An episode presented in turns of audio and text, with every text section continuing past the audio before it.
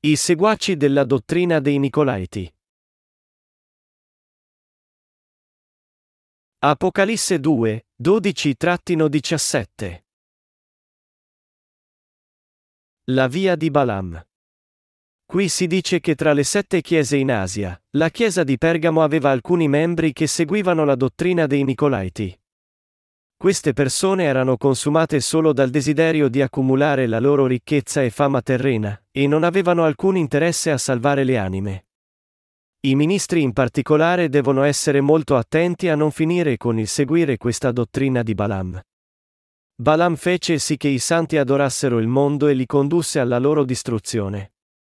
Dio ci diede la sua parola di promessa che a quelli che vincono, avrebbe dato la manna nascosta e una pietruzza bianca. In altre parole, questo significa anche che i pastori che seguono il mondo finiranno col perdere la loro manna. La manna qui significa è la squisita parola di Dio e perdere la manna nascosta significa perdere la volontà di Dio che è nascosta nella sua parola. Quando i servi rinati di Dio seguono il mondo, essi vengono a perdere di vista la sua parola. Questa è una prospettiva spaventosa. Io sono spaventato da questa possibilità, e anche voi dovreste temerla. Dio ci dice che a quelli che vincono egli darà la manna nascosta e una pietruzza bianca, ma a quelli che cedono al mondo compromettendosi con esso e arrendendosi alla sua fama o piacere terreni non sarà data questa manna. La Bibbia ci dice, io darò una pietruzza bianca, sulla quale è scritto un nome nuovo che nessuno conosce, se non colui che lo riceve. Come è vera la parola di Dio? Coloro che amano il mondo secolare sono quelli che non sono stati salvati dai loro peccati non credendo nel battesimo di Gesù Cristo e nel suo sangue sulla croce. Queste persone non conoscono la verità che Cristo ha perdonato tutti i loro peccati con il suo battesimo. La fede di alcuni in Gesù rimane solo su un piano teorico. Essi pensano che Gesù tolse i loro peccati, e pertanto sono stati resi giusti, ma la loro fede è vuota perché non c'è lo Spirito Santo nei loro cuori. Questa è una fede teorica. Se uno ha davvero ricevuto la redenzione, deve combattere e vincere le cose del mondo, hai fama, onore, ricchezza, o potere terreni. Vincere il mondo significa aggrapparsi alla parola di Dio che ci ha consentito di rinascere, combattendo contro quelli che perseguono la ricchezza e l'onore di questo mondo, e conservano lo Spirito Santo nei nostri cuori. Dio ci dice che scriverà nel libro della vita i nomi di quelli che sono stati redenti, e nei cui cuori dimora lo Spirito Santo.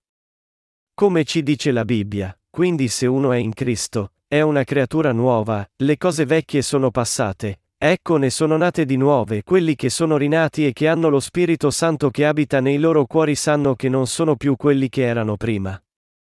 Essi si rendono conto che i loro vecchi se sono ora diventati nuove creature credendo nell'acqua e nel sangue di Gesù Cristo. Con la loro fede essi sanno che i loro nomi sono scritti nel libro della vita. È così che essi possono vedere la manna nascosta di Dio, ed è così che questi servi e santi di Dio possono ascoltare la parola di verità di Dio, la voce squisita di Dio. La manna fu data agli Israeliti quando essi vagavano nel deserto per 40 anni prima di raggiungere la terra promessa di Canaan. Secondo la descrizione della Bibbia, la manna era come coriandoli bianchi, rotondi e piccoli. Quando gli israeliti si svegliarono la mattina, la superficie dei loro dintorni era coperta dalla manna, come se la notte avesse nevicato. Gli israeliti allora raccolsero la manna e la mangiarono al mattino. Questo fu il loro pane quotidiano. Forse essi la frissero, forse la bollirono, o forse la arrostirono, in ogni caso, questo fu l'alimento principale degli israeliti durante i loro 40 anni di vagabondaggio nel deserto. Poiché la manna era piccola come coriandoli, non ci si poteva riempire con una sola manna. Ma Dio diede loro abbastanza manna durante la notte in modo che la necessità di ogni israelita fu soddisfatta per quel giorno, e non meno e non più di un giorno, perché la manna non poteva essere conservata. Ma il sesto giorno, Dio diede loro abbastanza manna perché durasse due giorni, in modo che gli israeliti non dovessero raccoglierla il giorno del sabato. Il pane della vita. La parola di Dio è la nostra manna, il nostro pane di vita. Nella parola di Dio si trova il pane per le nostre anime, il pane della vita. Non è che in un particolare passaggio troverete un'enorme pagnotta di pane, ma la grande volontà di Dio si trova in tutte le scritture, anche nei più piccoli dettagli. Ai servi e ai santi di Dio che non fecero compromessi con il mondo, Dio ha dato il pane della vita. Ed egli continuò a dare a tutti e a ognuno di noi questo pane quotidiano che soddisfa sia le nostre esigenze fisiche che spirituali. Grazie a questa manna, gli israeliti non ebbero mai fame durante i loro 40 anni di vagabondaggio nel deserto, anche se il deserto non produceva niente di commestibile per loro. Allo stesso modo, a quelli che respingono le azioni dei Nicolaiti, Dio ha promesso di dare la sua manna nascosta da mangiare. Ai servi di Dio che non perseguono le cose del mondo come ricchezza e status, Dio dà la sua squisita parola, la parola della vita che consente loro di rinascere mediante il Vangelo dell'acqua e dello Spirito. Noi dobbiamo odiare e respingere le azioni dei Nicolaiti che prevalgono nelle comunità cristiane di oggi. Noi non dobbiamo seguire la fede di quelli che non sono rinati, e dobbiamo rifiutare di conformarci al mondo. Anche se è legge di Dio che la nostra carne persegua le cose della carne e il nostro spirito persegua le cose dello spirito, ciò non di meno noi dobbiamo respingere la dottrina dei Nicolaiti, odiare tutte le azioni che si conformano al mondo, e invece alimentarci della manna di Dio credendo nella parola di verità che Dio ci ha dato. Rendendoci conto che ora siamo diventati giusti e che ora abbiamo lo Spirito Santo che risiede nei nostri cuori, noi dobbiamo tutti vivere secondo fede. I rinati devono combattere il mondo. Essi devono combattere i Nicolaiti. Come sapete bene da soli, troppi pastori di oggi perseguono la loro ricchezza e fama, si danno lustro, si conformano al mondo, e cercano di avere successo in modi terreni. Noi dobbiamo combattere questi falsi profeti. Anche noi abbiamo la nostra carne, e perciò anche noi abbiamo il desiderio di perseguire profitti secolari. Ma quelli che hanno lo Spirito Santo in loro devono sapere che non possono seguire il mondo nei loro cuori, che devono rinnegare le cose del mondo, e che devono vivere solo secondo fede.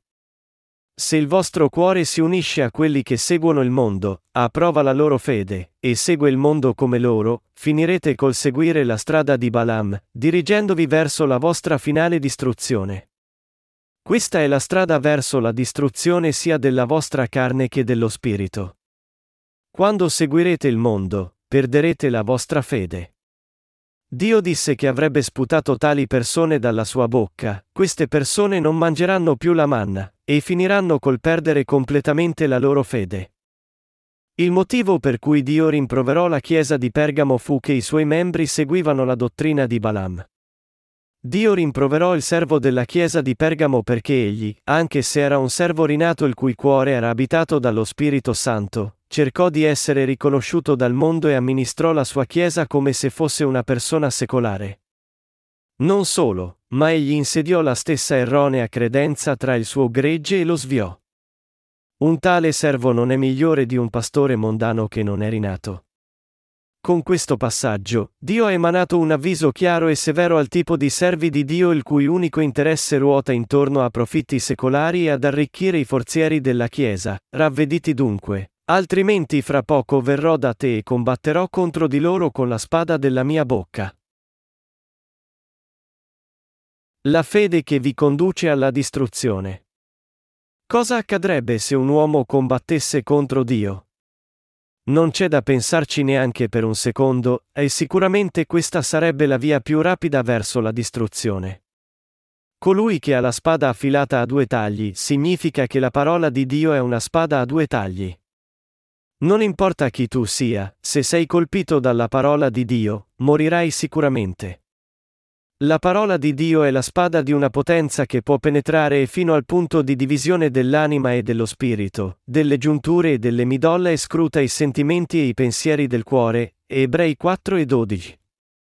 Ed essa è un discernitore dei pensieri e delle intenzioni del cuore, in modo che le persone possano essere rivestite nella redenzione offerta dall'acqua e dal sangue di Cristo Gesù.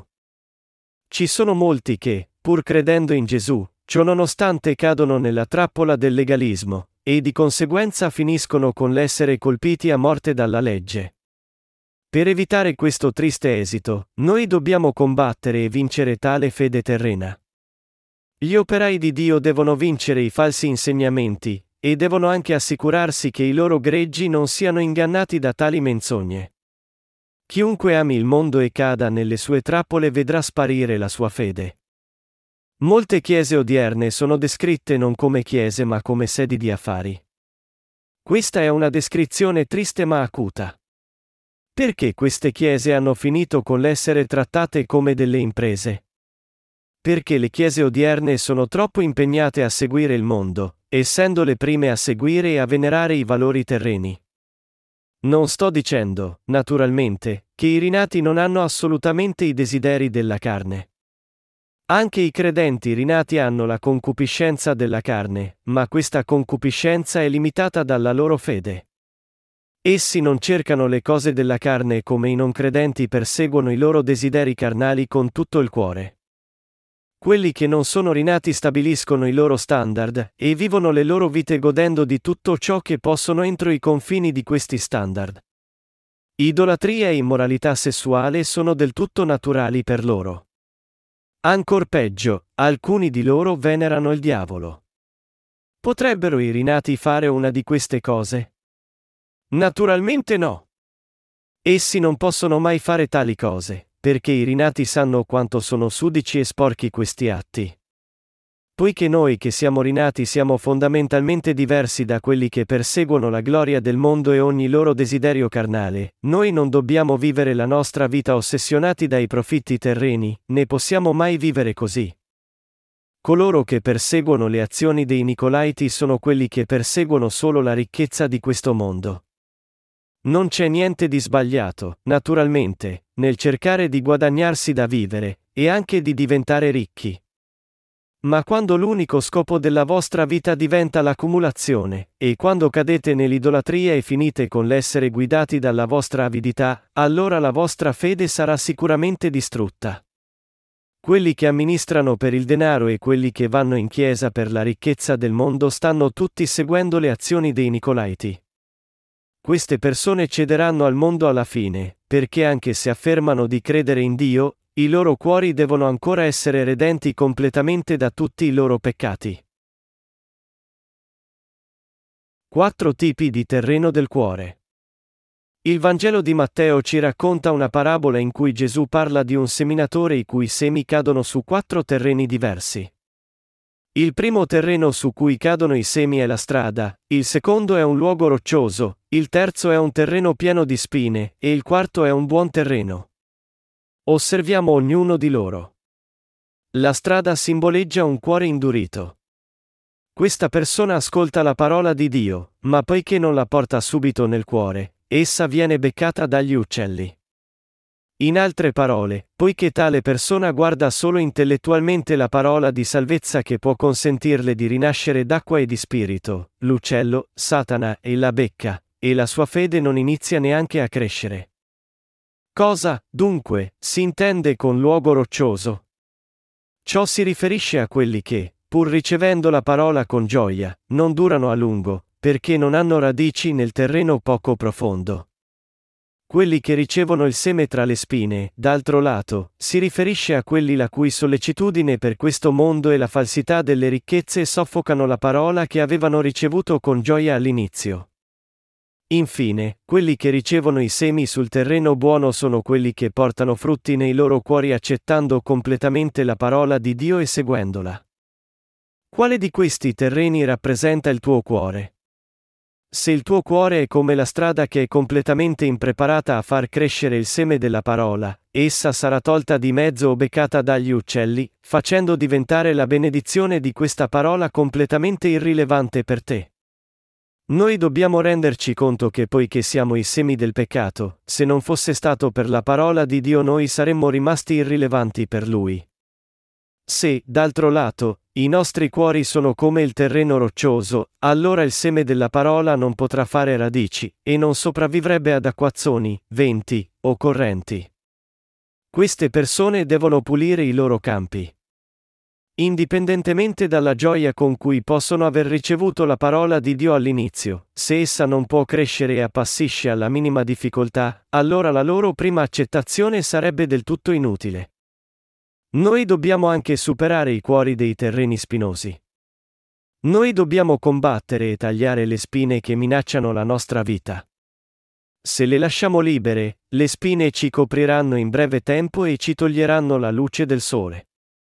Privato del sole e cedendo le sostanze nutritive del terreno alle spine, quest'albero della parola allora morirebbe. Quando affrontiamo prove e tribolazioni nelle nostre vite, noi dobbiamo superarle coraggiosamente.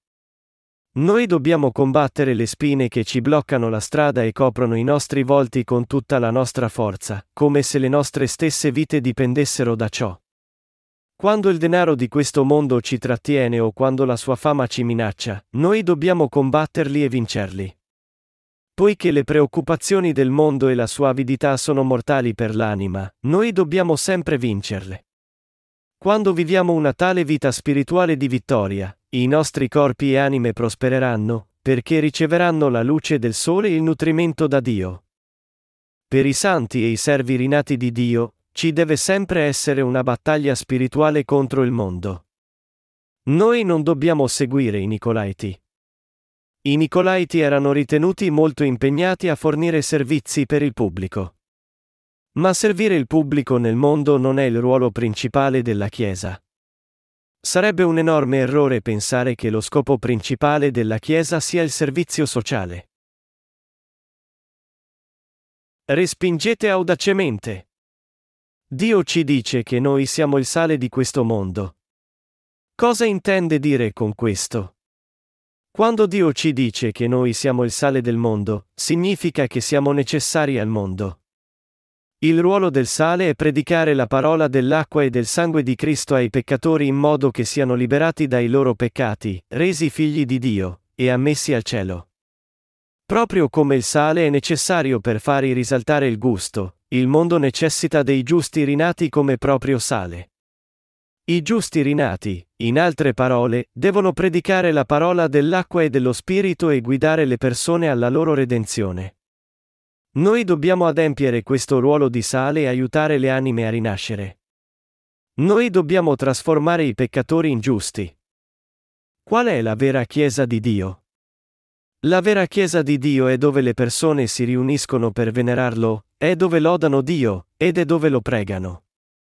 Quando viene la tentazione, i servi di Dio devono essere in grado di resisterle. Anche i santi devono essere in grado di resistere alle tentazioni del mondo che vengono da Satana. Il diavolo può tentarti, dimentica la tua fede, ti farò ricco. Non devi frequentare una chiesa rinata, vieni in una delle mie chiese, e ti renderò persino un anziano. Ma poiché Satana cerca sempre di far inciampare i giusti e di attirarli nelle sue trappole, noi dobbiamo sempre essere pronti a combatterlo e vincerlo in modo da poter difendere la nostra fede fino alla fine. Quelli che hanno la fede falsa cercano spesso di tentare i redenti con cose materiali. Essi li tentano con il denaro e la fama. Satana ci mostra i valori terreni e ci dice di abbandonare la nostra fede e Dio. Quello che dobbiamo avere in questi tempi è la fede che il Signore soddisferà tutti i nostri bisogni, e con questa fede possiamo audacemente respingere e vincere le tentazioni di Satana. La radice delle benedizioni si trova in Dio. Dio è colui che ci benedice, sia spiritualmente che fisicamente. Sapendo che il diavolo non è colui che benedice l'umanità, noi possiamo combattere contro di lui. Ci sono anche volte in cui combattiamo contro i nostri stessi desideri. Se avidità e concupiscenza iniziano ad affiorare quando lasciamo che i nostri cuori siano trasportati via dalla corrente di questo mondo, noi dobbiamo combattere contro noi stessi. Non c'è bisogno di dire che dobbiamo combattere contro le persone mondane che cercano di sabotare la nostra fede. Noi siamo semplicemente destinati a combattere battaglie spirituali contro tutte le forze mondane. Perché? Perché quando un cristiano non è impegnato in una battaglia spirituale, questo può solo significare che la sua fede è morta a ogni fine pratico. Finché il mondo non finirà e giungerà il giorno del giudizio dei giusti e dei peccatori, continueranno a esserci inganni per distruggere la nostra fede. È per questo che dobbiamo incessantemente impegnarci in battaglie spirituali. Se noi tolleriamo quelli che stanno contro Dio e cercano di distruggere la nostra fede, finiremo col perdere tutto, inclusa la nostra vita. Senza la forte determinazione di non permettere a nient'altro che alla nostra fede di governarci noi non solo perderemo tutti i nostri possessi, ma saremo anche abbandonati da Dio. Noi dobbiamo essere in grado di discernere chiaramente chi sta con noi e chi sta contro di noi per combattere e vincere i nostri nemici. Mentre dovremmo essere generosi gli uni con gli altri, noi dobbiamo essere saldi nella nostra risolutezza contro i nostri nemici e al punto che i nostri nemici non possano neanche osare di tentare qualcosa contro di noi. I Nicolaiti sono nemici per noi. Essi sono nostri nemici perché sono una sinagoga di Satana e che non possiamo tollerare e con cui non possiamo cooperare. Noi che siamo stati perdonati dai nostri peccati non dobbiamo tollerare i Nicolaiti che praticano l'idolatria e ricercano solo profitti materiali, ma dobbiamo invece dedicare le nostre vite a servire il Signore e la sua giusta opera di costruire il regno di Dio su questa terra. Cercate prima il regno di Dio. Gesù ci disse di cercare prima il regno di Dio e la sua giustizia, esortandoci a compiere le opere di Dio prima delle opere della nostra carne. Noi che siamo rinati abbiamo desideri spirituali. Questi non sono i desideri della carne, ma i desideri dello spirito. È così che possiamo per prima cosa servire le opere di Dio e il suo regno. Noi serviamo Dio prima, ma compiamo anche le opere della carne. Come ci dice la Bibbia, non di solo pane vivrà l'uomo, ma di ogni parola che esce dalla bocca di Dio. Noi viviamo, in altre parole, non solo secondo la nostra carne, ma secondo sia la carne che lo spirito. Noi dobbiamo essere in grado di stare in equilibrio tra i due. Se noi seguiamo le azioni dei Nicolaiti pensando che tutto ciò che conta è la nostra felicità su questa terra, noi finiremo con l'affrontare la nostra distruzione. È per questo che dobbiamo prima ricercare i nostri desideri spirituali. Alcuni diventano piuttosto ostili ogni volta che viene sollevato l'argomento del cielo e dell'inferno. Essi chiedono, sei stato all'inferno? Lo hai visto con i tuoi occhi? Ma queste domande vengono dai pensieri di Satana. Non solo le persone comuni sono così, ma persino la maggior parte dei pastori che hanno trascorso anni studiando teologia amministrano i loro greggi senza avere alcuna certezza del cielo e conoscenza di come rinascere. Questa è una condizione molto sfortunata e deplorevole, perché tali ministri che non hanno tali convinzioni e non sono rinati neanche loro non possono mai condurre quelli che non sanno niente di Dio a rinascere. Quando tante anime sono confinate ai pensieri di Satana e stanno contro Dio, cosa potrebbero imparare dai pastori che non credono nel cielo né sono convinti della propria salvezza? Con e dove è il trono di Satana, si intende che Satana ora regna sul mondo intero. Questo è il tipo di era in cui viviamo, il tipo di era in cui il mondo è pieno di Nicolaiti che illuminano il cielo della notte con le loro croci di neon e amministrano le loro chiese come se stessero amministrando un'impresa. Dio ci ha detto che queste non sono le sue chiese, ma le sinagoghe di Satana. Il mondo odierno è ora pieno di innumerevoli persone che, intrappolate dai pensieri di Satana e all'avida ricerca di questo mondo, pretendono di amministrare, frequentare la Chiesa, e invocare il nome del Signore, tuttavia, la rinascita delle loro anime e la loro speranza nel cielo sono sparite da molto tempo. Questo è il tipo di era in cui ora viviamo e serviamo il Signore. La battaglia spirituale contro quelli che non sono rinati. Noi stiamo vivendo qui su questa terra e dove è il trono di Satana. Noi dobbiamo difendere la nostra fede stando in guardia e affrontando coraggiosamente i nostri nemici quando siamo sfidati. Fino al giorno del ritorno di nostro Signore, noi dobbiamo attentamente difendere e conservare la nostra e pietruzza bianca, e la nostra fede, cioè è credendo nel Vangelo che ci ha consentito di rinascere mediante la sua acqua e sangue. Noi dobbiamo vivere mangiando la manna, la parola di Dio. Per farlo, dobbiamo combattere e vincere le azioni dei Nicolaiti. Noi dobbiamo respingerli. Noi non dobbiamo avvicinarsi a quelli che cercano solo denaro e fama terrena. Anche se possiamo tollerare e perdonare le loro debolezze, non possiamo spezzare il pane con quelli che stanno contro la verità e bramano solo il denaro, tanto meno possiamo compiere le opere di Dio con tali persone. Dove sono registrati i nomi di quelli che sono rinati credendo nel Vangelo dell'acqua e dello Spirito? Essi sono scritti nel libro della vita. Cosa si intende, allora, scrivendo un nuovo nome in questa pietruzza bianca? Si intende che siamo diventati i figli di Dio. È anche scritto che nessuno conosce questo nuovo nome se non colui che lo riceve. Questo significa che nessuno tranne quelli che sono rinati credendo nel Vangelo dell'acqua e dello Spirito conosce la salvezza di Gesù. I peccatori non sanno come possono diventare giusti, e cioè, solo quelli che ricevono i loro nuovi nomi da Gesù sanno come i loro peccati furono fatti sparire. Noi dobbiamo combattere contro i Nicolaiti, non contro qualcun altro, ma contro i Nicolaiti.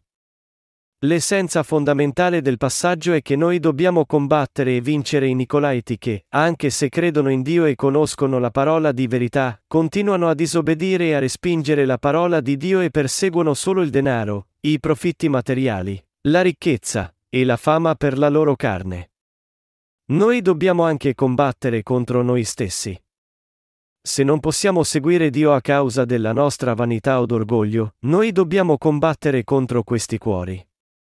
E dobbiamo anche intraprendere una battaglia spirituale contro quelli che affermano di credere in Gesù senza essere rinati. Nonostante il fatto che siamo diventati così insufficienti per la sua gloria, il Signore ci ha salvati mediante la sua acqua e sangue. Noi dobbiamo difendere la nostra fede credendo in questa parola e vivere le nostre vite come servi di Dio, rendendo grazie a Lui per la perfetta salvezza che ci ha dato. Noi dobbiamo prima cercare il regno di Dio e la sua giustizia. Tutti noi dobbiamo diventare quelli che vincono combattendo fino alla fine in fede. A quelli che vincono sarà data la manna. Il più grande caso di sparizione nella storia umana sarà il rapimento che deve avvenire. Allo stesso tempo, la seconda venuta di Gesù è la questione che suscita il maggior interesse tra tutti quelli che credono in Cristo.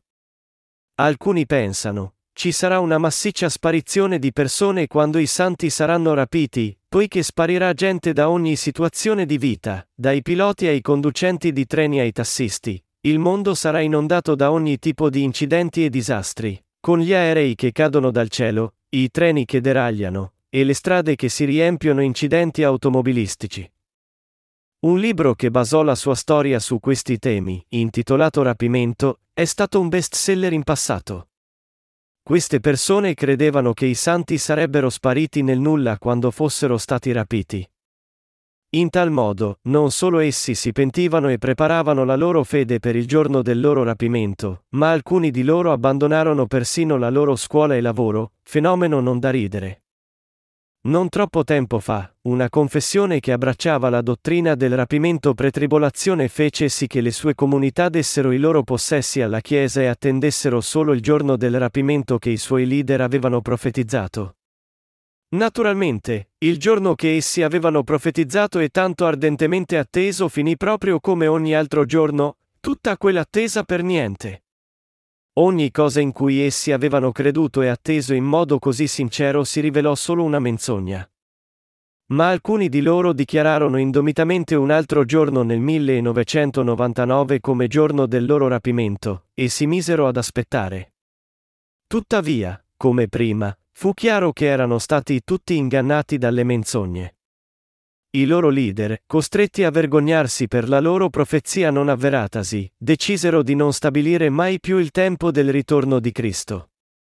Noi possiamo vedere da questi eventi come la dottrina del rapimento pretribolazione semplicemente non si adatta affatto alla parola di Dio. Il punto più importante nel libro dell'Apocalisse è la seconda venuta di Gesù e il rapimento dei santi. Per tutti i cristiani fedeli, il momento in cui Cristo ritornerà nel mondo e solleverà i suoi credenti in aria è la loro più grande speranza e attesa.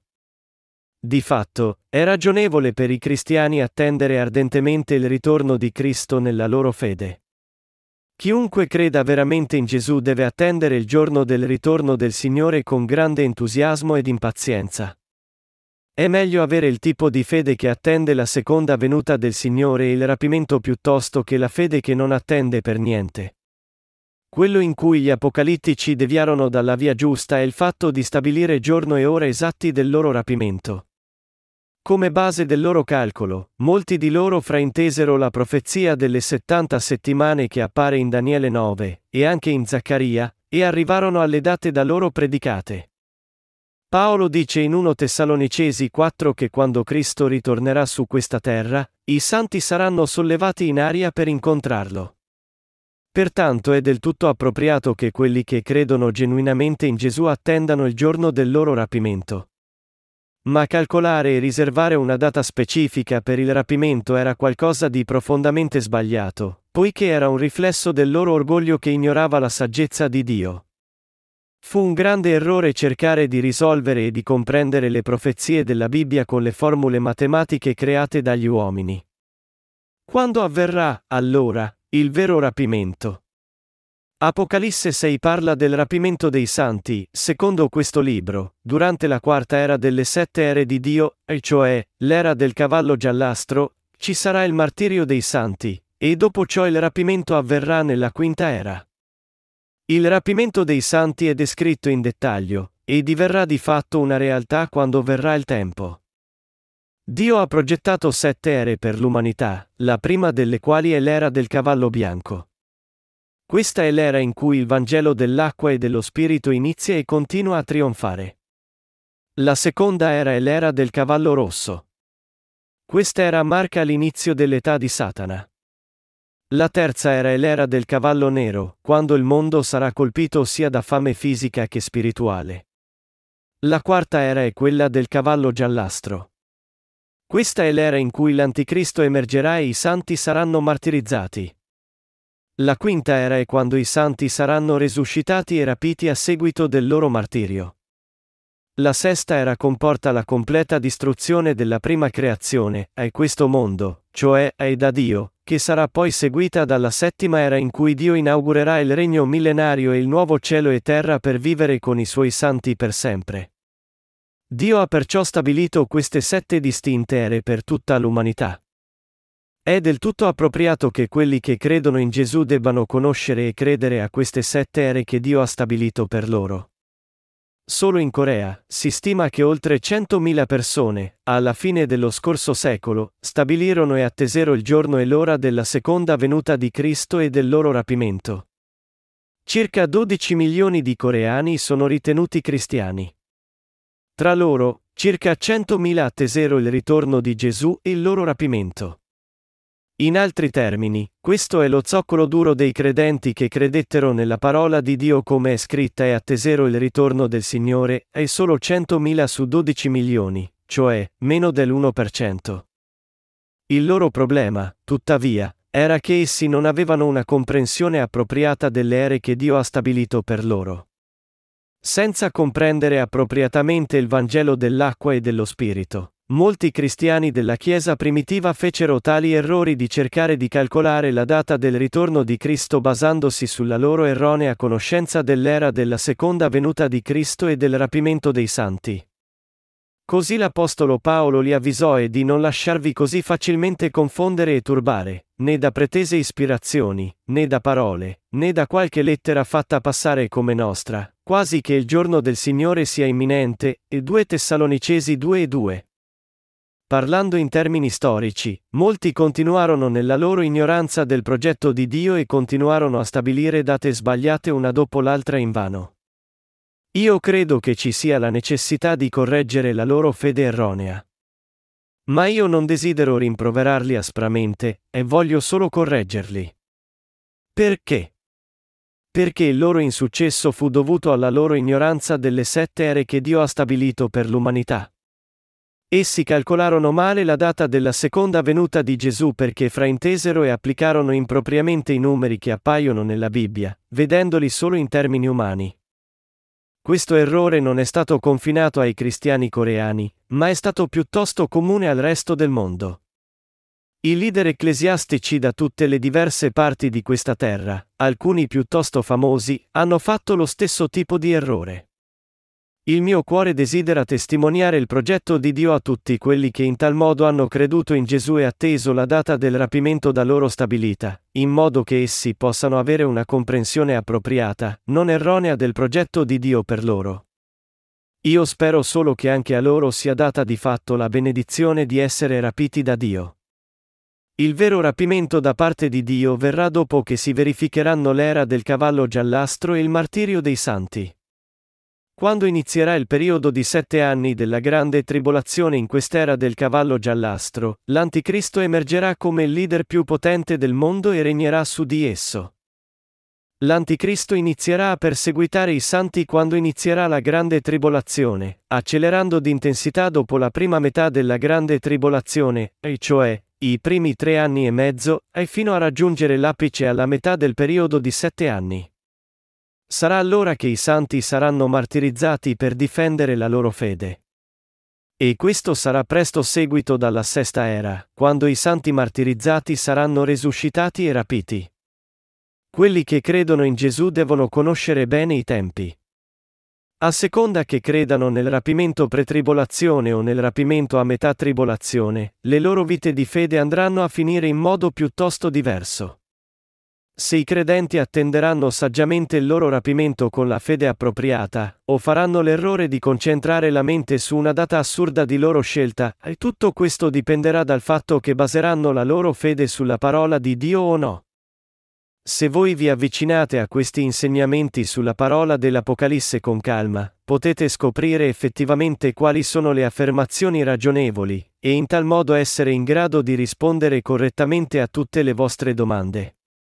Ma se non avete la giusta comprensione del rapimento e non riuscirete ad attenderlo nel modo appropriato, allora la vostra fede sarà rovinata. La teoria del rapimento pretribolazione fu esposta da Schofield, teologo americano, che fu il primo a fissare sistematicamente le sue posizioni dottrinarie nella sua Schofield Reference Bibbia. Questa Reference Bible fu ampiamente tradotta e usata in tutto il mondo. Fu a causa dell'impatto della Schofield S. Reference Bible che la teoria del rapimento pretribolazione giunse a diffondersi così ampiamente. Poiché la Schofield Reference Bible era scritta da un influente teologo di un paese potente, il libro fu tradotto in molte lingue diverse e letto da un grande numero di cristiani. Schofield stesso non aveva idea che la sua dichiarazione sul rapimento pretribolazione si sarebbe diffusa tanto in tutto il mondo. Il risultato fu la prevalente accettazione della teoria del rapimento pretribolazione di fatto da parte di tutti i cristiani del mondo. Ma prima che la teoria del rapimento pretribolazione di Schofield facesse la sua apparizione, la credenza dominante che aveva prevalso nel mondo cristiano era stata la teoria del rapimento post-tribolazione. La teoria del rapimento post-tribolazione postula che Cristo ritornerà dopo la fine del periodo di sette anni della grande tribolazione, e che egli rapirà i santi in quel momento. Molte persone perciò avevano una grande paura della tribolazione prima del rapimento e la seconda venuta del Signore. Quando i revivalisti predicavano dal loro pulpito sulla seconda venuta di Cristo, la gente correva a pentirsi, piangendo e tormentandosi dei suoi peccati, sommergendosi con costanti preghiere di pentimento. Perciò chi gridava di più fu spesso usato come barometro per misurare chi era più benedetto. Tali persone, anche se credevano in Gesù, versavano troppe lacrime in vano. Ma questa prima credenza nel rapimento post-tribolazione fu lentamente sostituita dal rapimento pre-tribolazione. Perché avvenne questo? La gente trovò infinitamente più comodo spostarsi dal rapimento post-tribolazione al rapimento pre-tribolazione, perché questo spostamento significava che essi non avrebbero affrontato tutte le prove e le tribolazioni che altrimenti avrebbero dovuto passare. È poco sorprendente che essi preferissero essere sollevati in aria prima che le terribili avversità della grande tribolazione fossero discese su di loro. In questo modo, la teoria del rapimento pretribolazione si diffuse come un incendio nella boscaglia, perché offriva una fede comoda, molto più digeribile della terribile prospettiva di dover passare attraverso le sofferenze della grande tribolazione. Proprio come la gente preferisce il dolce al semplice o all'amaro, così preferisce passarla liscia anche quando si tratta della loro fede. Piace loro scegliere e credere ad ogni cosa che si adatta meglio al loro gusto tra le diverse teorie che gli studiosi hanno prodotto. È così che molte persone finirono col credere alla teoria del rapimento pretribolazione così facilmente. Quelli che sostennero questa visione del rapimento pretribolazione pensarono che dovevano tenere i loro corpi e cuori immacolatamente puliti per essere rapiti. E così essi erano piuttosto ferventi nelle loro vite di fede. Ma una seria falsità deformò la loro credenza nel rapimento pretribolazione. Mentre la loro fede in Gesù e la loro attesa nel ritorno del Signore erano encomiabili, ciononostante essi fecero due seri e gravi errori. Per primo, non avendo creduto nel Vangelo dell'acqua e dello Spirito, essi attesero Signore mentre erano ancora nel peccato nei loro cuori.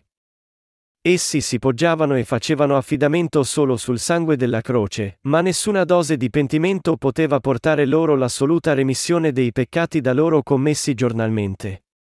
Tuttavia giorno e notte essi attendevano la seconda venuta di Cristo.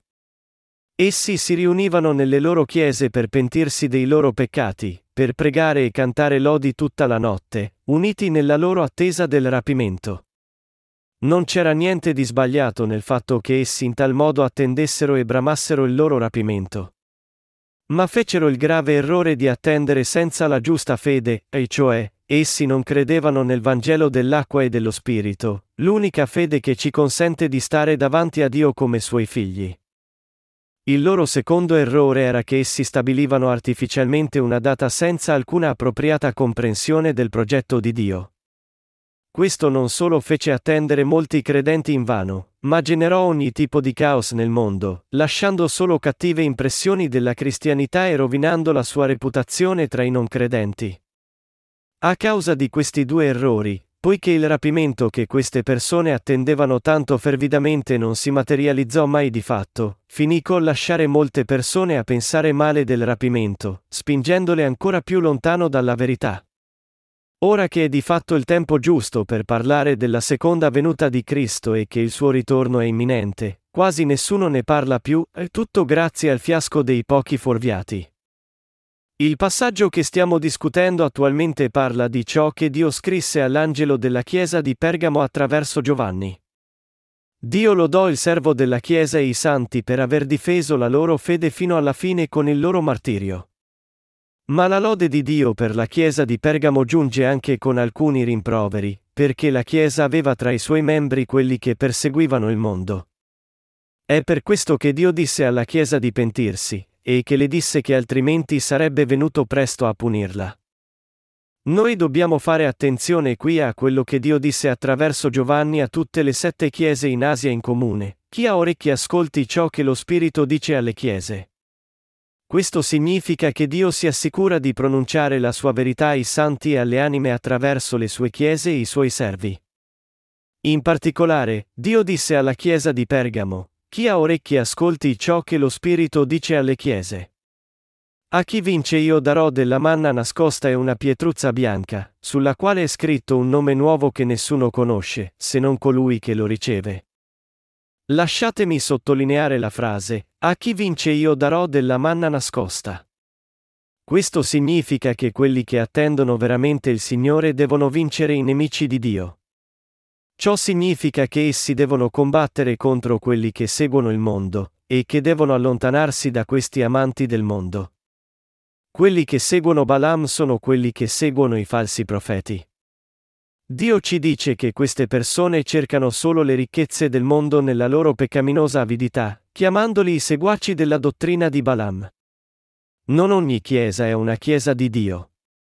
Molti leader ecclesiastici odierni accettano il fatto che Gesù è il figlio di Dio, ma non credono che sia Dio. Ci sono molti che non credono neanche che Gesù Cristo creò questo mondo. Inoltre, molte persone vengono in chiesa solo per essere benedette materialmente. Troppi leader ecclesiastici dicono alle loro comunità che saranno beate se danno più denaro alla chiesa. Ingannati da tali falsi insegnamenti, molti credenti pensano di fatto che la quantità di offerte danno alla Chiesa sia un riflesso della loro fede. Solo dando offerte e frequentando la Chiesa regolarmente, troppi di loro sono stimati come credenti fedeli. Inoltre, ad alcuni di loro sono date persino posizioni di guida nella Chiesa, come diaconato o anzianità, solo per la loro regolare frequentazione e servizi per la Chiesa, e per aver firmato grossi assegni per le loro offerte. Queste sono tutte strade di Balaam, qualcosa da cui noi tutti dobbiamo allontanarci. Noi dobbiamo combattere contro questa fede. Se volete veramente nutrirvi della manna nascosta, dovete prima discernere se la vostra Chiesa è o no una Chiesa che segue davvero la parola di Dio. Se non lo è, allora dovete combatterla e vincerla. Solo facendo ciò potete nutrirvi della verità dell'acqua e dello Spirito, la vera parola di Dio. Solo mangiando dalla parola dell'acqua e dello Spirito, la manna nascosta, potete rinascere, e solo rinascendo potete continuare a nutrirvi della parola di verità data da Dio. È in questo modo che i rinati possono discutere cos'è la parola di Dio, nutrirsi di essa ascoltandola, guardandola, e condividendola in comunione. Se desiderate sinceramente essere rapiti da Dio, se volete davvero rinascere veramente, allora è solo una cosa stolta continuare a frequentare una chiesa che è una chiesa solo di nome. Frequentando una chiesa che non appartiene a Dio, non potrete mai nutrirvi della vera parola di vita, indipendentemente da quanto tempo frequentate quella chiesa, ai cento anni, mille anni, o anche più, niente vi metterà sul sentiero corretto verso la salvezza. Tali persone non solo non possono rinascere secondo fede, ma finiscono col fare lo stolto errore di attendere il loro rapimento senza aver adempiuto il suo primo requisito, cioè, senza essere neanche rinati. Questo tipo di fede è semplicemente sbagliato. Non importa con quanta brama attendete il ritorno di Cristo, non importa se amate davvero il Signore nel vostro cuore, non importa se siete disposti a rinunciare alla vostra vita per Gesù, tutto ciò sarebbe inutile. Tali persone non incontreranno il Signore. Il loro amore per Dio finirà solo come un amore non ricambiato. È per questo che Dio disse alle sette chiese in Asia, a chi vince io darò della manna nascosta. Dio non ci dice che possiamo avere la sua parola di verità senza lottare. Se noi non combattiamo e vinciamo i bugiardi, non potremo mai mangiare la sua manna, la parola di vita. Non importa quanto fedelmente abbiate frequentato la vostra Chiesa, se non conoscete la verità, significa che ciò che avete conosciuto finora sono state solo menzogne. Voi dovete sfuggire da queste menzogne combattendole e vincendole nella vostra ricerca della verità. Solo quando incontrerete questa verità trovando una Chiesa che testimonia la parola di Dio e predica il Vangelo dell'acqua e dello Spirito potrete mangiare la manna della vita.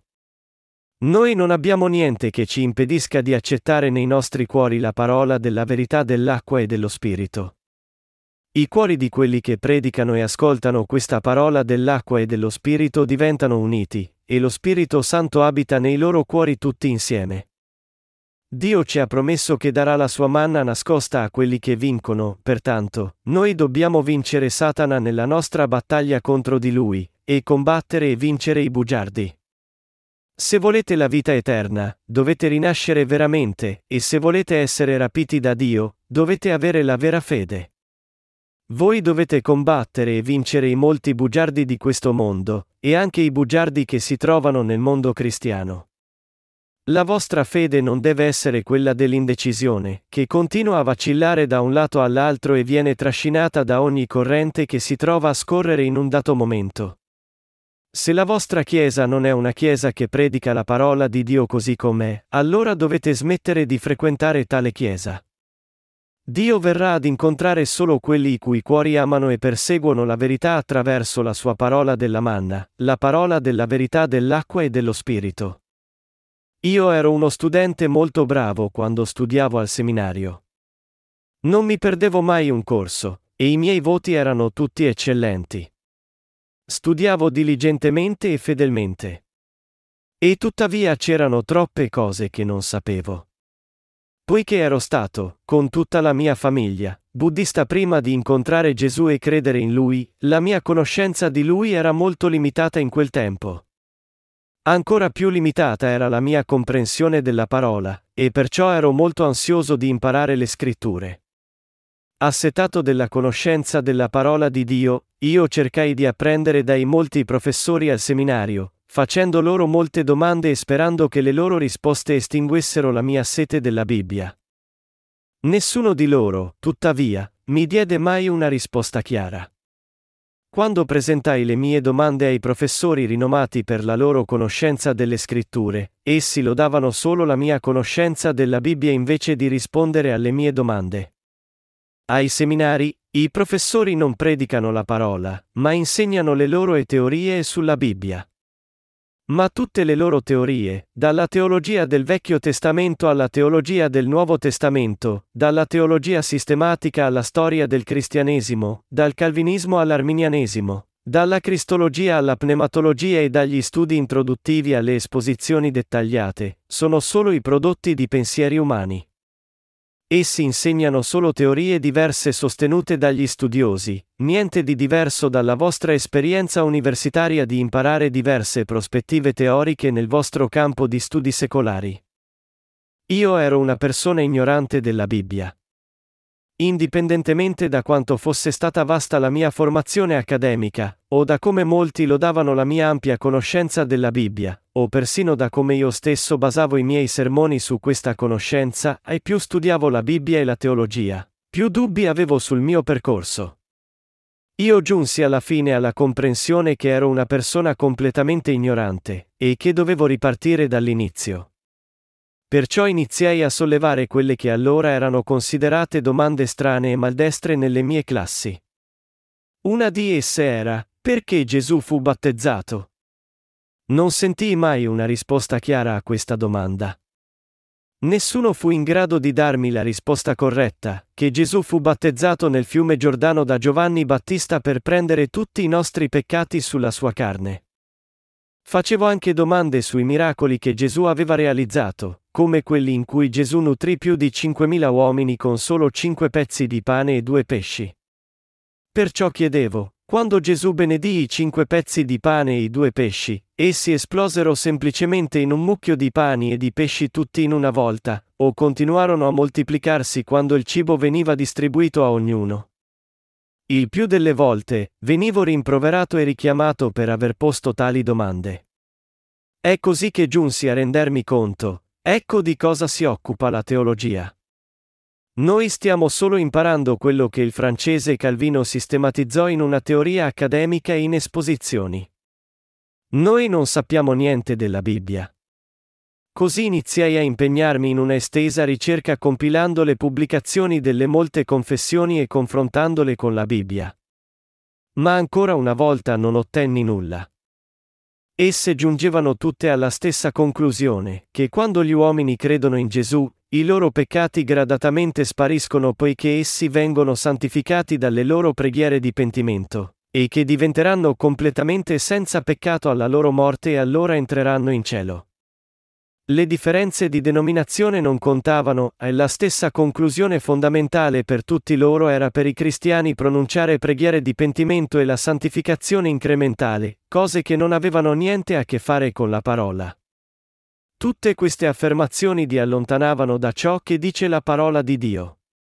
Perciò mi inginocchiai davanti a Dio, a cercare e a chiedere la sua verità.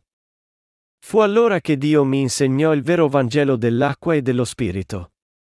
Questa verità mi sbalordì semplicemente. E quando io mi resi conto che la verità dell'acqua e dello spirito si trova nel complesso dei 66 libri della Bibbia, i miei occhi ciechi si aprirono e iniziai a vedere chiaramente la parola della Bibbia.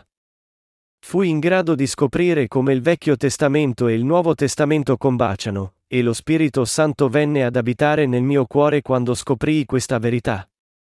Dopo aver visto ed essermi reso conto di questa parola di verità, tanti peccati che avevano piagato il mio cuore e mi avevano tanto oppresso scomparvero completamente, in un sorprendente e meraviglioso atto di amore e grazia di Dio. Così come si creano le increspature quando si getta una pietruzza in un lago tranquillo, una gioia serena e una luce entrarono nel mio cuore.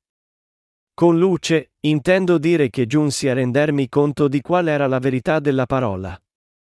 Nello stesso istante del riconoscimento, lo Spirito Santo entrò nel mio cuore, e grazie allo Spirito Santo giunsi a vedere chiaramente la parola della Bibbia. Da quel momento in poi, ho sempre predicato il Vangelo dell'acqua e dello Spirito. Fino a oggi, il Vangelo dell'acqua e dello Spirito ha consolidato il mio cuore, mi ha consolato e rafforzato, e ha tenuto il mio cuore sempre puro. Fu così che giunsi a nutrirmi della parola di Dio. Quando io mi soffermai sulla parola, insieme alla mia comprensione del suo significato giunse la serena benedizione che riempiva il mio cuore, e il mio cuore, a sua volta, iniziò a nuotare in questo mare di grazia. Proprio come il mio cuore era così riempito di questa beatitudine, quando crederete nella sua parola di salvezza rinata, la parola di Dio porterà anche voi nella sua grazia e beatitudine. Quando aprii la Bibbia e mi soffermai sulla parola, tutte le mie preoccupazioni e pensieri agitati scomparvero, riempiendo il mio cuore di gioia e pace al loro posto. Io fui in grado di rispondere sempre quello che Dio realmente intendeva dire nella sua parola ogni volta che mi venivano rivolte domande sulla Bibbia. Solo conoscendo e credendo nel Vangelo dell'acqua e dello Spirito ci si può nutrire della parola di Dio, e solo nutrendosi della parola di Dio si può rinascere. Poiché nel cuore dei rinati non è rimasto più alcun peccato, indipendentemente da quando il Signore ritornerà su questa terra, Essi sono tutti pronti per il loro rapimento quando il Signore infine li solleverà in aria. La fede che ci può condurre al rapimento. Il rapimento è ciò che attendiamo dopo aver ricevuto la nostra redenzione conoscendo e credendo nel Vangelo dell'acqua e dello Spirito. E quando attendiamo, dobbiamo aspettare con una chiara comprensione dei tempi stabiliti da Dio. I tempi stabiliti da Dio sono le sette ere, e l'era del martirio tra queste è l'era del cavallo giallastro. L'era del cavallo giallastro è la quarta delle sette ere stabilite Dio. L'era in cui stiamo vivendo, d'altro lato, è la terza, l'era del cavallo nero. Quando noi scaliamo un'alta montagna, ci affidiamo a una mappa come guida. Ma per raggiungere in modo accurato e sicuro la nostra destinazione usando questa mappa, dobbiamo prima conoscere qual è la nostra ubicazione. Non importa quanto tu sia esperto a leggere la mappa o quanto accurata sia la mappa stessa, e se non sapete dove siete, la mappa è inutile. Solo quando conoscete la vostra ubicazione potere raggiungere con sicurezza la vostra destinazione. Allo stesso modo, solo rinascendo attraverso il Vangelo dell'acqua e dello Spirito potete scoprire quando sarete rapiti. Il tempo biblicamente corretto del rapimento è poco dopo la metà del periodo di sette anni della grande tribolazione, e cioè, tre anni e mezzo dopo l'inizio della tribolazione. È questo che Dio programmò in Gesù Cristo quando creò per la prima volta questo universo. Il piano della salvezza di Dio in Gesù Cristo, con cui egli mandò il suo figlio unigenito su questa terra, lo fece battezzare e uccidere sulla croce, e lo sollevò dai morti, non è l'unico progetto, ma egli ha anche stabilito i tempi per l'universo, dalla creazione alla fine, con le sue sette ere. Persino noi disegniamo progetti prima di costruire le nostre case e pianifichiamo in anticipo i nostri affari, e non solo, noi programmiamo persino nelle nostre agende quello che faremo ogni giorno. Dio dunque, avrebbe creato quest'universo, l'uomo, voi e Dio in Gesù Cristo senza alcun progetto? Naturalmente no. Egli ci creò con un progetto. Questo progetto è chiaramente rivelato nella parola dell'Apocalisse. Quando noi scopriamo e abitiamo in questa parola, possiamo scoprire esattamente qual è il progetto di Dio. Questa parola è la verità. Anche se la parola di Dio è vecchia parecchie migliaia di anni, essa è sempre l'immutabile e inalterata verità, a cui non si aggiunge né si sottrae nulla. Quelli che non sanno questo e non sono rinati d'acqua e di spirito rimangono ancora ignoranti della verità rivelataci dalla parola di Dio. Ma quelli che abitano nella parola saranno in grado di scoprire e di rendersi conto di tutta la verità rivelata nella Bibbia. Il passaggio in cui Dio promette di dare la sua manna a quelli che vincono significa che Dio spanderò luce sulla sua parola solo a quelli che sanno discernere la verità dal falso e vincere i bugiardi conoscendo la sua parola di verità. Quelli che sono sfuggiti dalle menzogne e hanno trovato la verità devono vincere queste menzogne predicando questa verità.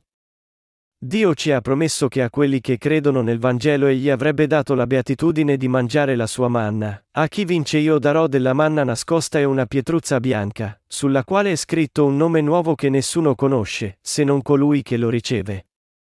La manna nascosta qui significa la parola di Dio. La pietruzza bianca, d'altro lato, significa che i nostri nomi saranno scritti nel libro della vita. Quando le persone credono nel Vangelo dell'acqua e dello Spirito che Dio ha dato loro, i loro cuori cambiano.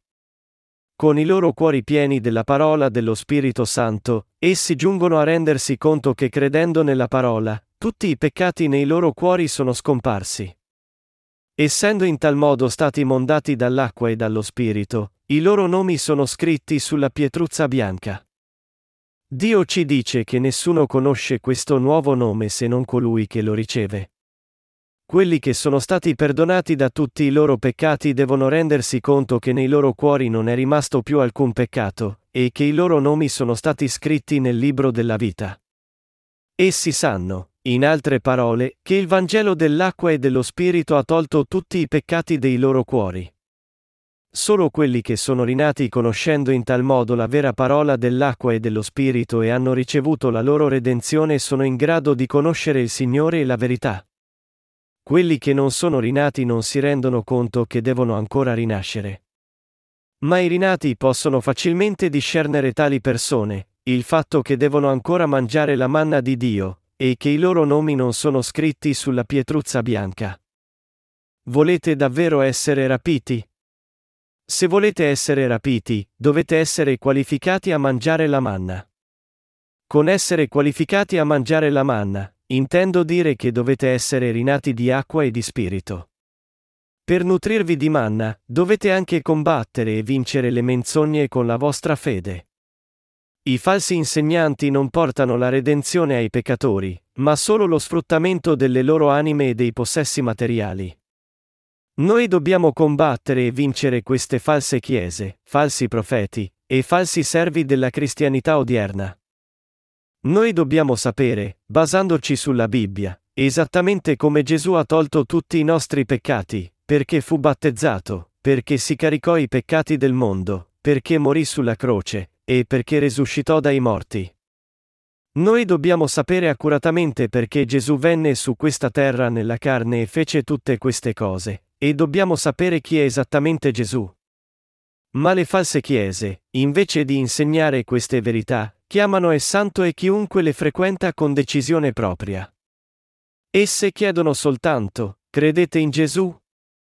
Se la risposta è sì, allora queste false chiese immediatamente li chiamano santi, li battezzano nell'arco di un anno, e poi procedono a strappare ogni tipo di offerta da loro, dalle offerte di grazia a offerte speciali a pegni per quello scintillante, nuovissimo edificio ecclesiastico. Chiese come queste, ossessionate solo dal denaro e dalla loro avidità di costruire un edificio ecclesiastico più grande, brillante, sono tutte false chiese.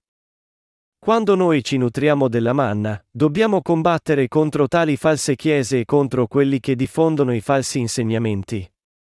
Se perdiamo nella nostra battaglia, significherebbe non solo che non siamo più i santi di Dio, ma anche che non saremo rapiti da Lui.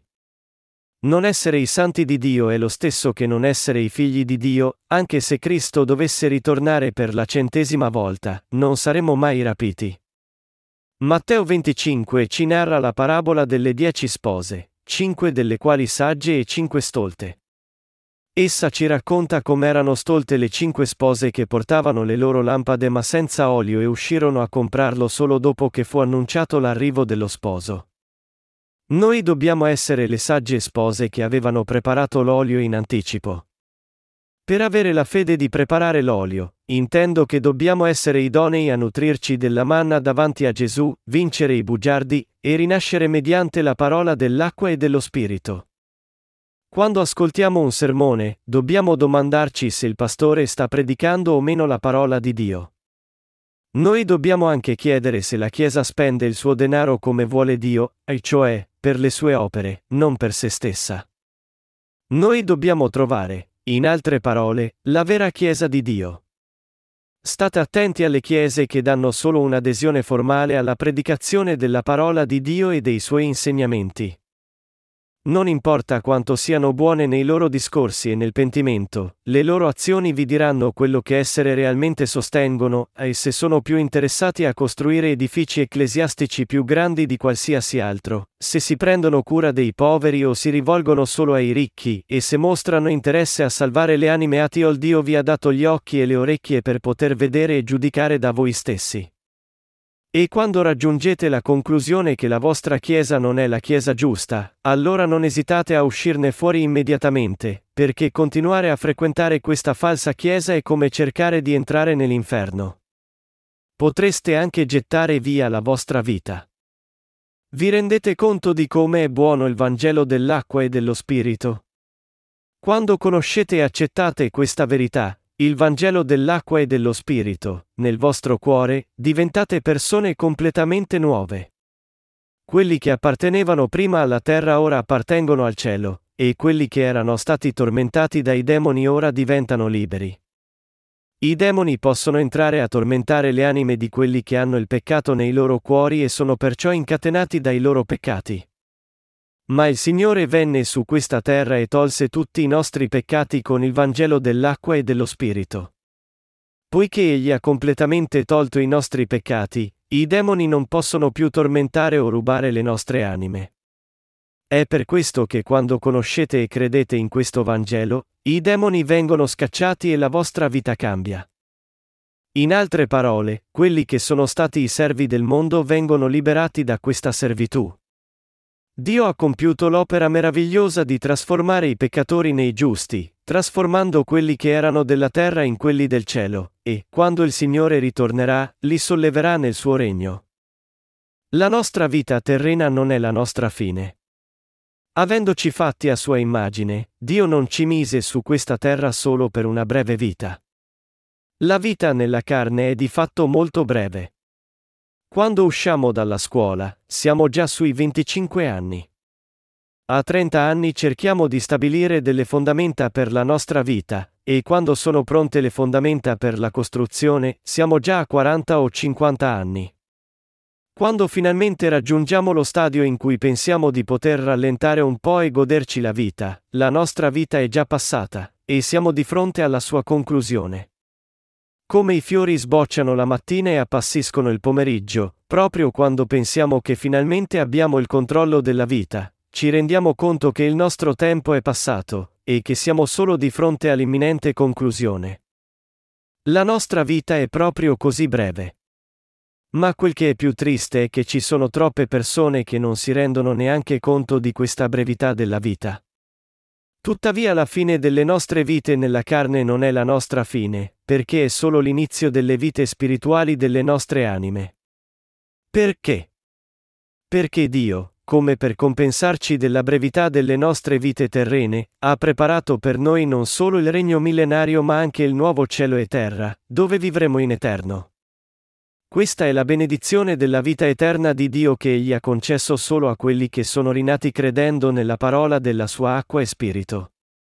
Solo quando mangiate la manna nascosta e il vostro nome è scritto sulla pietruzza bianca potete essere rapiti. Dio ci dice che solo quelli che si nutrono della sua manna potranno vincere Satana durante la grande tribolazione, e che solo i nomi di quelli che vincono in tal modo saranno scritti sulla pietruzza bianca. Quelli che non vincono, pertanto, non dovrebbero neanche sognare di essere rapiti, né possono sognare di rinascere. Occorrono grandi sacrifici per ottenere qualcosa di valore e prezioso. Un buon esempio è l'oro, occorre un bel po' di sforzi, tempo e rischi per trovare ed estrarre l'oro. Molti sono morti nelle miniere aurifere prima di poter trovare una sola pepita. Anche estrarre oro alluvionale richiede molta fatica. Trattare al piatto una vagonata di terra tutto il giorno produce solo una quantità minuta di oro.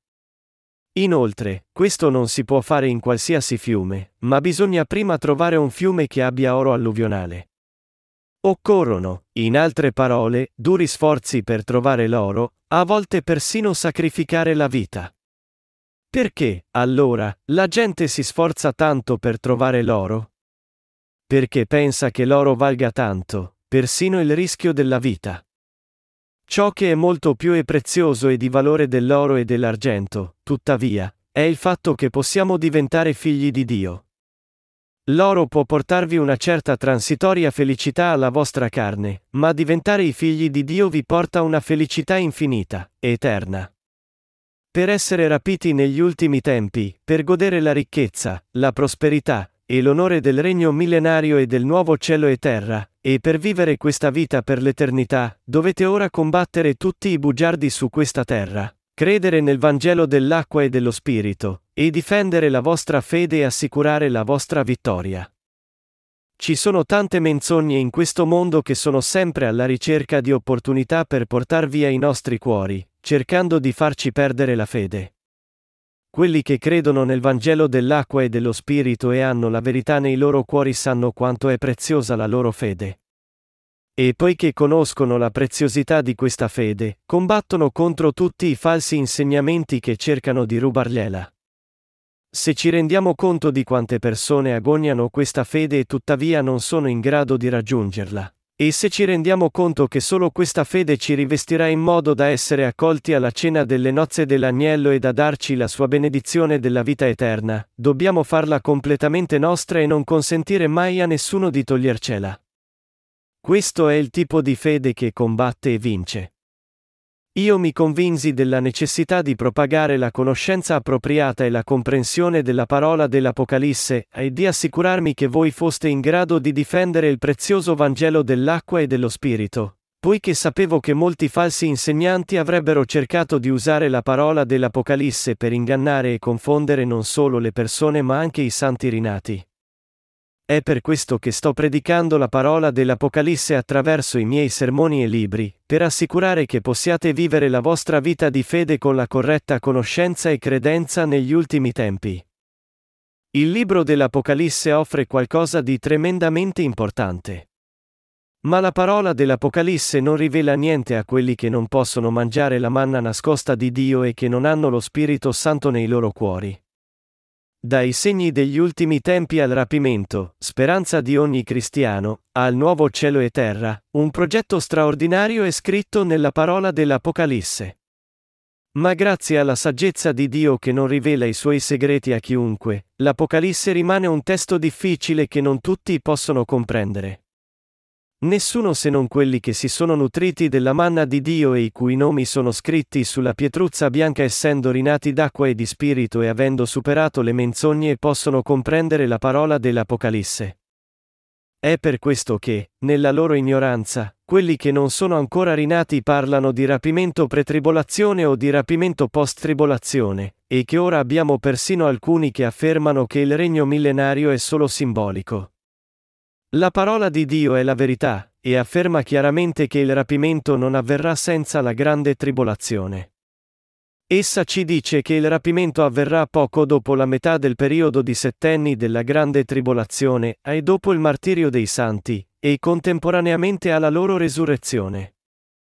Essere rapiti mentre si conduce la solita vita quotidiana, ai piloti che spariscono d'un tratto e madri che spariscono dalla sala da pranzo in tutto il mondo, mi spiace dirlo, semplicemente non accadrà.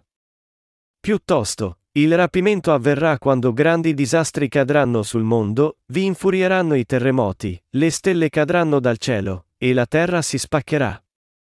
Il rapimento, in altre parole, non avverrà in un giorno pacifico alla luce del sole. Le stelle non sono ancora cadute, un terzo del mondo deve ancora bruciare, e il mare non si è trasformato in sangue. Cosa intendo dire con questo? Intendo dire che ora non è ancora il tempo del rapimento. Dio ci dice che ci darà i segni che tutti potremo riconoscere prima che venga il rapimento. Questi segni sono i disastri che cadranno su questo mondo, è un terzo del mare e dei fiumi che si trasforma in sangue, un terzo delle foreste bruciate, stelle che cadono, acqua non potabile, e così via. Quando il mondo sarà in tal modo sommerso in grandi calamità, l'Anticristo emergerà per portare ordine. Emergendo in un primo tempo come un notevole leader mondiale, egli si trasformerà infine in un tiranno che regnerà sul mondo con il suo potere assoluto. La Bibbia ci dice che è in questo tempo, quando sarà stabilito il regno tirannico dell'Anticristo sul mondo, che il Signore ritornerà sulla terra a portar via i suoi santi. Il rapimento non avverrà quando i grandi disastri naturali devono ancora accadere e l'Anticristo deve ancora emergere. È sbagliato, in altre parole, per tutti interrompere il lavoro, smettere di andare a scuola, e in genere giungere a una completa interruzione nelle loro vite, pensando che stanno per essere rapiti, quando di fatto questi segni che Dio ci ha promesso non si sono ancora materializzati. Voi non dovete farvi ingannare in questo modo, perché ciò significa cadere nella trappola delle menzogne di Satana. Noi dobbiamo combattere e vincere tutto ciò che tali falsi insegnamenti hanno stabilito per intrappolarci. La sola fede che può trionfare sui falsi insegnamenti è la fede nel Vangelo dell'acqua e dello Spirito. Solo quelli che credono nel battesimo di Gesù che ha tolto tutti i loro peccati sono completamente liberati dalle catene di questi peccati. Poiché Gesù prese i nostri peccati su di sé con il suo battesimo, e poiché Egli ci ha riscattati con il suo sangue che ha mondato i nostri peccati, noi abbiamo ricevuto la sua perfetta salvezza credendo in tutte queste cose che il Signore ha fatto per noi, secondo la fede e solo la fede. Quelli che credono in questa parola sono ora diventati figli di Dio, e trionferanno in tutti i progetti che Dio ha stabilito per loro. D'altro lato, l'unica cosa che attende i bugiardi che affermano di credere in Gesù e tuttavia sono nel peccato nei loro cuori, e che ricercano solo la loro cupidigia nel servire il Signore, è la punizione che affronteranno insieme a Satana. È per questo che il nostro Vangelo dell'acqua e dello Spirito è così prezioso. Solo quelli che lo conoscono e che possono discernere tra il vero e i falsi Vangeli possono mangiare la manna nascosta di Dio, vince tutte le menzogne alla fine, e entrare nel regno millenario e nel nuovo cielo e terra. Leggete la parola e vedete voi stessi qual è la pura verità che può salvarvi, darvi speranza, e benedirvi con la vita eterna. Rendetevene conto, e credete in essa. Questa è la fede della vittoria. La vittoria nella nostra battaglia spirituale è estremamente importante per noi perché perdere questa battaglia non significa solo una semplice sconfitta, ma significa essere destinati all'inferno. In altre battaglie noi possiamo riprenderci da una sconfitta, ma in questa battaglia di fede non c'è possibilità di recupero. Voi dovete perciò essere in grado di discernere tra ciò che è la verità e quelli che sono i vostri pensieri, la lussuria della vostra carne, e le menzogne dei falsi insegnanti, e dovete preparare la vostra fede per la fine giungendo ad afferrare la corretta conoscenza riguardo ai suoi tempi con la luce della parola. Dio ha preparato le piaghe delle sette trombe e le sette coppe, e ci ha concesso la grande tribolazione. Quando il mondo sarà bloccato da enormi disastri naturali e grandi incendi che infuriano, stelle che cadono, mari, fiumi e sorgenti che si trasformano in sangue, l'anticristo emergerà. E voi dovete rendervi conto che questo marca l'inizio del periodo dei sette anni della grande tribolazione. Il martirio, la resurrezione e il rapimento dei santi avverranno alla fine delle piaghe delle sette trombe, quando l'ultima tromba suonerà, ma prima che le piaghe delle sette coppe siano scatenate. Quando il quarto sigillo di Dio verrà tolto, l'Anticristo richiederà l'apostasia dai santi. In quel tempo, quelli i cui nomi sono scritti nel libro della vita, e cioè, i santi rinati che hanno mangiato la manna e i cui nomi sono scritti sulla pietruzza bianca, e subiranno coraggiosamente il martirio. Questa è l'ultima e la più grande fede che dà tutta la gloria al Signore. Questa è la fede coraggiosa di quelli che credono e vivono secondo il Vangelo dell'acqua e dello Spirito. Questa, in breve, è la fede con cui noi possiamo diventare i vincitori nella nostra battaglia spirituale. Noi dobbiamo vincere i nostri avversari a ogni costo. dopo essere rinati, dobbiamo continuare a combattere e a vincere i bugiardi. Per farlo, dobbiamo vivere il tipo di vita che si alimenta della manna di Dio e predica la parola di nostro Signore fino alla fine. A quelli che vincono, Dio ha promesso di dare la sua gloria e benedizioni. La fede che merita di essere sollevata in aria da Dio, la più grande speranza per i credenti, e la certezza del regno millenario e del nuovo cielo e terra, Tutte queste cose saranno concesse solo a quelli che hanno ricevuto la manna nascosta di Dio superando tutte le menzogne con la fede nella parola di Dio. Quelli che conoscono ciò che è davvero prezioso vendono tutto per ottenerlo e sopportano grandi sacrifici per mantenerlo poiché tali sacrifici verranno non come sofferenza ma come grande gioia per noi, e poiché questo è il tesoro veramente senza prezzo che ci darà ogni cosa alla fine, vale la pena ogni volta che noi rinunciamo a ogni cosa che abbiamo per difenderlo. È la mia speranza e la mia preghiera che voi continuiate a sperare nel regno millenario e nel nuovo cielo e terra, superiate tutti gli avversari con questa speranza, ed emergiate alla fine come vincitori di grande gioia e felicità.